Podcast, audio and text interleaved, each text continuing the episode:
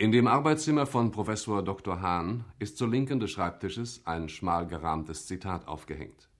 Es lautet Das Gebet des Forschers. Gott schenke mir klaren Blick und Freiheit ohne Hass. Gott schenke mir stillen, unerbittlichen Hass gegen allen falschen Schein, gegen Anmaßung und gegen Nachlässigkeit und halbfertige Arbeit. Gott schenke mir Ruhelosigkeit, dass ich weder Schlaf noch Brot empfangen mag, bis die Resultate meiner Beobachtungen sich mit den Resultaten meiner Berechnungen decken, oder dass ich mit heiligem Feuer dem Fehler zu Leibe gegangen bin und ihn bezwungen habe. Gott schenke mir selbst die Kraft, selbst Gott nicht blind zu vertrauen. Dieser Spruch des amerikanischen Romanciers Sinclair Lewis bildete für Professor Hahn immer das Leitmotiv seiner Arbeit. Als dieser Spruch erstmals veröffentlicht wurde, war er jedoch schon ein erfolgreicher und bekannter Wissenschaftler, für den diese innere Verpflichtung bei wissenschaftlichen Arbeiten selbstverständlich war. Professor Hahn erzählt: Ich glaube, ich habe gewissenhafte Arbeit schon als Assistent bei meinem Professor in Marburg gelernt, bei dem ich zwei Jahre Assistent war nach meinem Doktorexamen, und zwar in den Jahren zwei bis vier. Dort habe ich mit organischer Chemie mich beschäftigt und dann bot sich mir die Gelegenheit, durch eine Empfehlung von meinem Professor eventuell in der chemischen Fabrik unterzukommen, in einer bekannten chemischen Fabrik, aber unter der Voraussetzung, dass ich etwas Englisch könne. Und deshalb ging ich zunächst auf ein halbes Jahr nach London, um dort etwas zu arbeiten und aber auch etwas Englisch zu lernen. Ja, ich kam zu Ramsey und er frug mich merkwürdigerweise gleich, Herr Doktor, wollen Sie mit Radium arbeiten? Aber schon diese erste Arbeit über Radium erbrachte nicht das Ergebnis, das Hahns Lehrer Professor Ramsey erwartet hatte. Im Gegenteil, der junge Assistent fand ein neues Element. Nach diesem ersten Erfolg bei Sir Ramsay ging Professor Hahn sofort nach Kanada zu Professor Rutherford. Von Kanada kam Professor Hahn schon nach kurzer Zeit zurück nach Deutschland zu Professor Fischer, dem ersten deutschen Nobelpreisträger. Ihm war Hahn ebenfalls von Professor Ramsay empfohlen worden. Seine damaligen wissenschaftlichen Erfahrungen beurteilt Professor Hahn zurückschauend. Dort war ich dann doch so ausgebildet, dass ich 1906, als ich nach Deutschland zurückkam, doch als eine Art Sachverständiger in Radioaktivität gelten konnte. Und dann habe ich 1907 mich an der Berliner Universität bei Emil Fischer habilitiert. Im Herbst 1907 etwa kam aus Wien eine junge Physikerin. Sie hatte promoviert in Physik wollte aber in Berlin sich noch in theoretischer Physik etwas ausbilden, und zwar bei Geheimrat Planck, dem berühmten theoretischen Physiker. Da sie aber bei Planck auch noch Zeit genug hatte, außer ihrer theoretischen Physik, noch etwas zu arbeiten, und da sie in Wien schon angefangen hatte, radioaktiv zu arbeiten, haben wir uns vereinigt, kam sie zu mir ans Chemische Institut und sie hatte vor, etwa zwei Jahre in Berlin zu bleiben aber aus den zwei Jahren gemeinschaftlicher Arbeit wurden mehr als 30 Jahre. In diese Zeit der Zusammenarbeit fällt die Gründung der Kaiser-Wilhelm-Gesellschaft. Das erste Institut dieser Gesellschaft war das Kaiser-Wilhelm-Institut für Chemie. Die Errichtung dieses Institutes hatte für Professor Hahn weitere Forschungsarbeit besondere Bedeutung. Emil Fischer machte den Vorschlag, dass ich an dem ersten Institut für Chemie eine selbstständige Abteilung für Radioaktivität bekäme und so ging's. Die Abteilung war zunächst klein. Meine Kollegin Lise Meitner wurde eingeladen, zunächst als Gast mit in diese Abteilung zu kommen, sodass wir also unsere Arbeiten fortführen konnten. Und es ging alles mit Erfolg weiter bis zum Ersten Weltkrieg, wo die Arbeit natürlich auf mehrere Jahre unterbrochen wurde.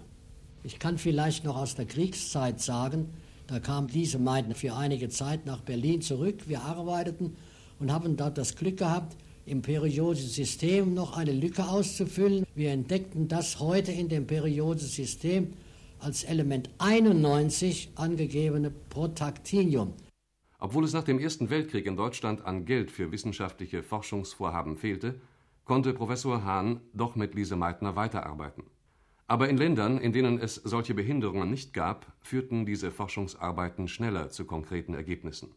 So gelang damals Professor Rutherford in Kanada mit Hilfe der Alphastrahlen des Radiums die erste künstliche Atomumwandlung, nämlich die Umwandlung des chemischen Elements Stickstoff in das chemische Element Sauerstoff.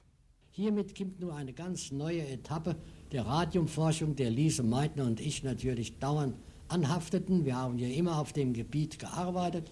Das Wichtigste war nun nach der ersten künstlichen Umwandlung eines Elements in ein anderes von Rutherford die außerordentliche Entwicklung.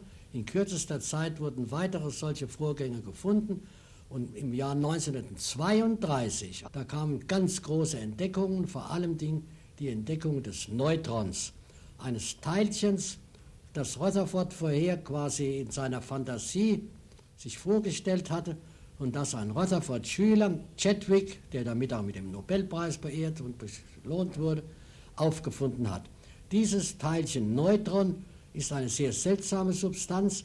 Es hat die Masse, das Atomgewicht des Wasserstoffs, also des leichtesten chemischen Elements, hat aber keine sogenannte Atomkernladung, also nicht eine Ladung und ist ein ungeladenes, neutrales Teilchen, was keinerlei Abstoßungen und so weiter erfährt, wenn es mit anderen Ladungen zusammenkommt.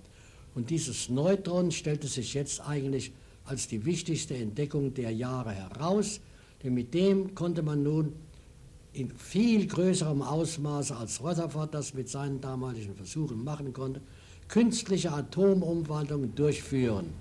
Und es war der italienische Physiker Enrico Fermi, der diese Vorteile des Neutrons erkannte und mit den Neutronen künstliche Atomumwandlungen durchführte, und zwar hinauf bis zu dem Uran hinauf.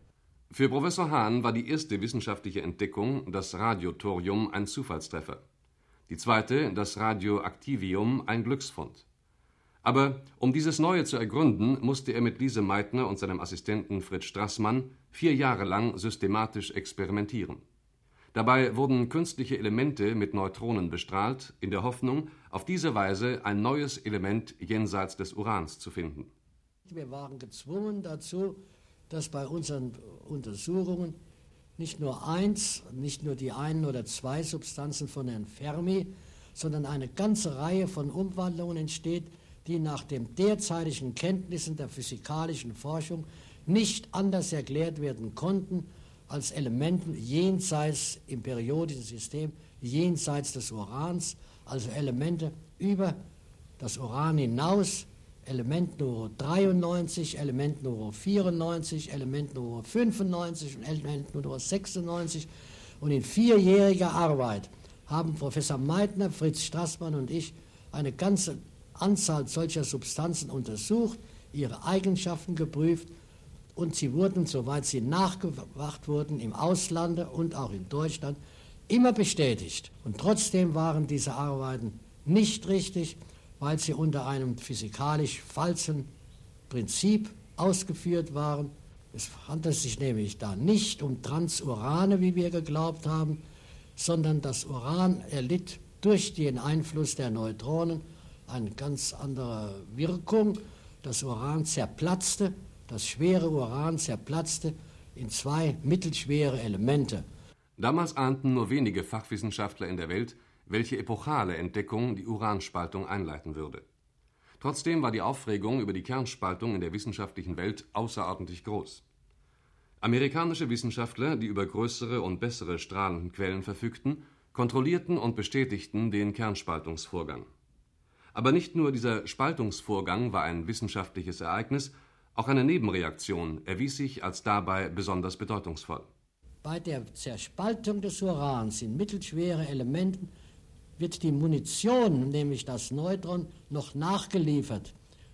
Ich strahle also ein Uranatom mit einem Neutron. Das Uranatom zerplatzt in mittelschwere Elemente, aber da kommen nur noch mehrere Neutronen plötzlich hinzu als Nebenreaktion. Und jetzt konnte man sich eine Kettenreaktion ausdenken. Wenn jedes der neu hinzukommenden Neutronen auch wieder Uran zerspaltet, wenn genug Uran da ist, dann kann ich mir eine Kette derartig vorstellen, dass sich eine Reaktion ungeheuren Ausmaßes sich allmählich entwickelt. Die Spaltung des Urans eines einzelnen Atoms kann ich energetisch nicht nachweisen. Man konnte aber berechnen, dass diese Zerspaltung unter großem Energieabgabe verläuft. Wenn ich das nur aber ins Milliardenfache und Billionenfache vergrößern kann durch eine Kettenreaktion, dann kann ich Maschinen höchster Explosionskraft und höchster Reaktionsfähigkeit gewinnen Und das ist das, was dann tatsächlich kam. Dem Nachweis, dass mehrere Neutronen bei der Zerspaltung entstehen, wurde zuerst von französischen Forschern nachgewiesen, von Joliot und Mitarbeitern. Herr Strassmann und mich haben das vorausgesagt, wir konnten es aber mit unseren Mitteln nicht beweisen. Aber in dem Moment, wo die Kettenreaktion möglich war, konnte man ausrechnen, welche ungeheure Kernenergieentwicklungen man in Zukunft herstellen könnte.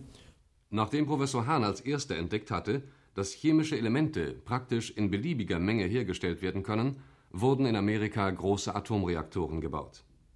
Im Kriege hat man dort systematisch daran gearbeitet, die von Professor Hahn vorausgesagten Kettenreaktionen auszulösen.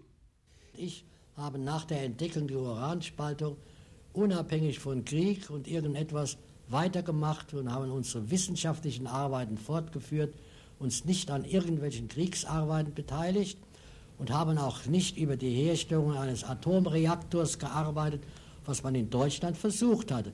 Nicht um Herstellung von Bomben zu machen, sondern um die Energie der Atomkerne nutzbar zu machen. Aber Strassmann und ich hatten das nicht getan. Nach der Kapitulation wurde Professor Hahn von der britischen Besatzungsmacht in Gewahrsam genommen und zusammen mit vielen Kollegen nach England gebracht. Dort erfuhr er, dass ihm für die Entdeckung der Kernspaltung der Nobelpreis für Chemie verliehen worden war. Gleichzeitig erreichte ihn dort auch die Schreckensbotschaft vom Abwurf der ersten Atombomben auf Hiroshima und Nagasaki. Als ich dann zunächst allein von meinem englischen Major, wo wir festgesetzt waren in England, die Mitteilung bekommen haben, heute Morgen ist in, in Hiroshima eine Atombombe geplatzt, da war ich aufs höchste erschrocken und weil da gleich dabei mitgeteilt wurde, dass da wahrscheinlich über 100.000 Japaner ums Leben gekommen sind. Ich war entsetzt und erschrocken und bin auch heute noch entsetzt und erschrocken über die Tatsache. Und ich kann aber auch sagen, dass die Kollegen von uns, die auch als Emigranten, als Deutsche nach Amerika gegangen sind und an den Atombombenherstellungen mitgearbeitet hatten gegen Hitler, dass die dagegen waren, dass man auf besiedelte Städte wie die japanischen Städte Hiroshima und Nagasaki die Bombe wirft. Seit dem Abwurf der ersten Atombomben hat man immer wieder versucht, den Nutzen und die Gefahren der von Professor Hahn entdeckten Atomkernspaltung gegeneinander abzuwägen. Professor Hahn meint dazu nachdenklich, die Energie der Atomkräfte durch die Zerspaltung des Urans herausgefordert, durch die Kettenreaktion ermöglicht, hat heute schon ungeheure technische Entwicklung gemacht. Also die Nutzbarmachung der Energie der Atomkernkräfte ist im Siegesmarsch und es ist nur zu hoffen, dass die Länder, die die Atombomben haben, nicht nur die normale, sondern auch die sogenannte Wasserstoffbombe, dass die gescheit genug sind und die wissen das auch, dass zu einem Krieg es nicht mehr kommen kann, weil es dann keine Sieger und Besiegte mehr gibt. Wir werden mit der Bombe leben müssen, weil sie nun mal da ist, aber wir werden nicht mit der Bombe sterben.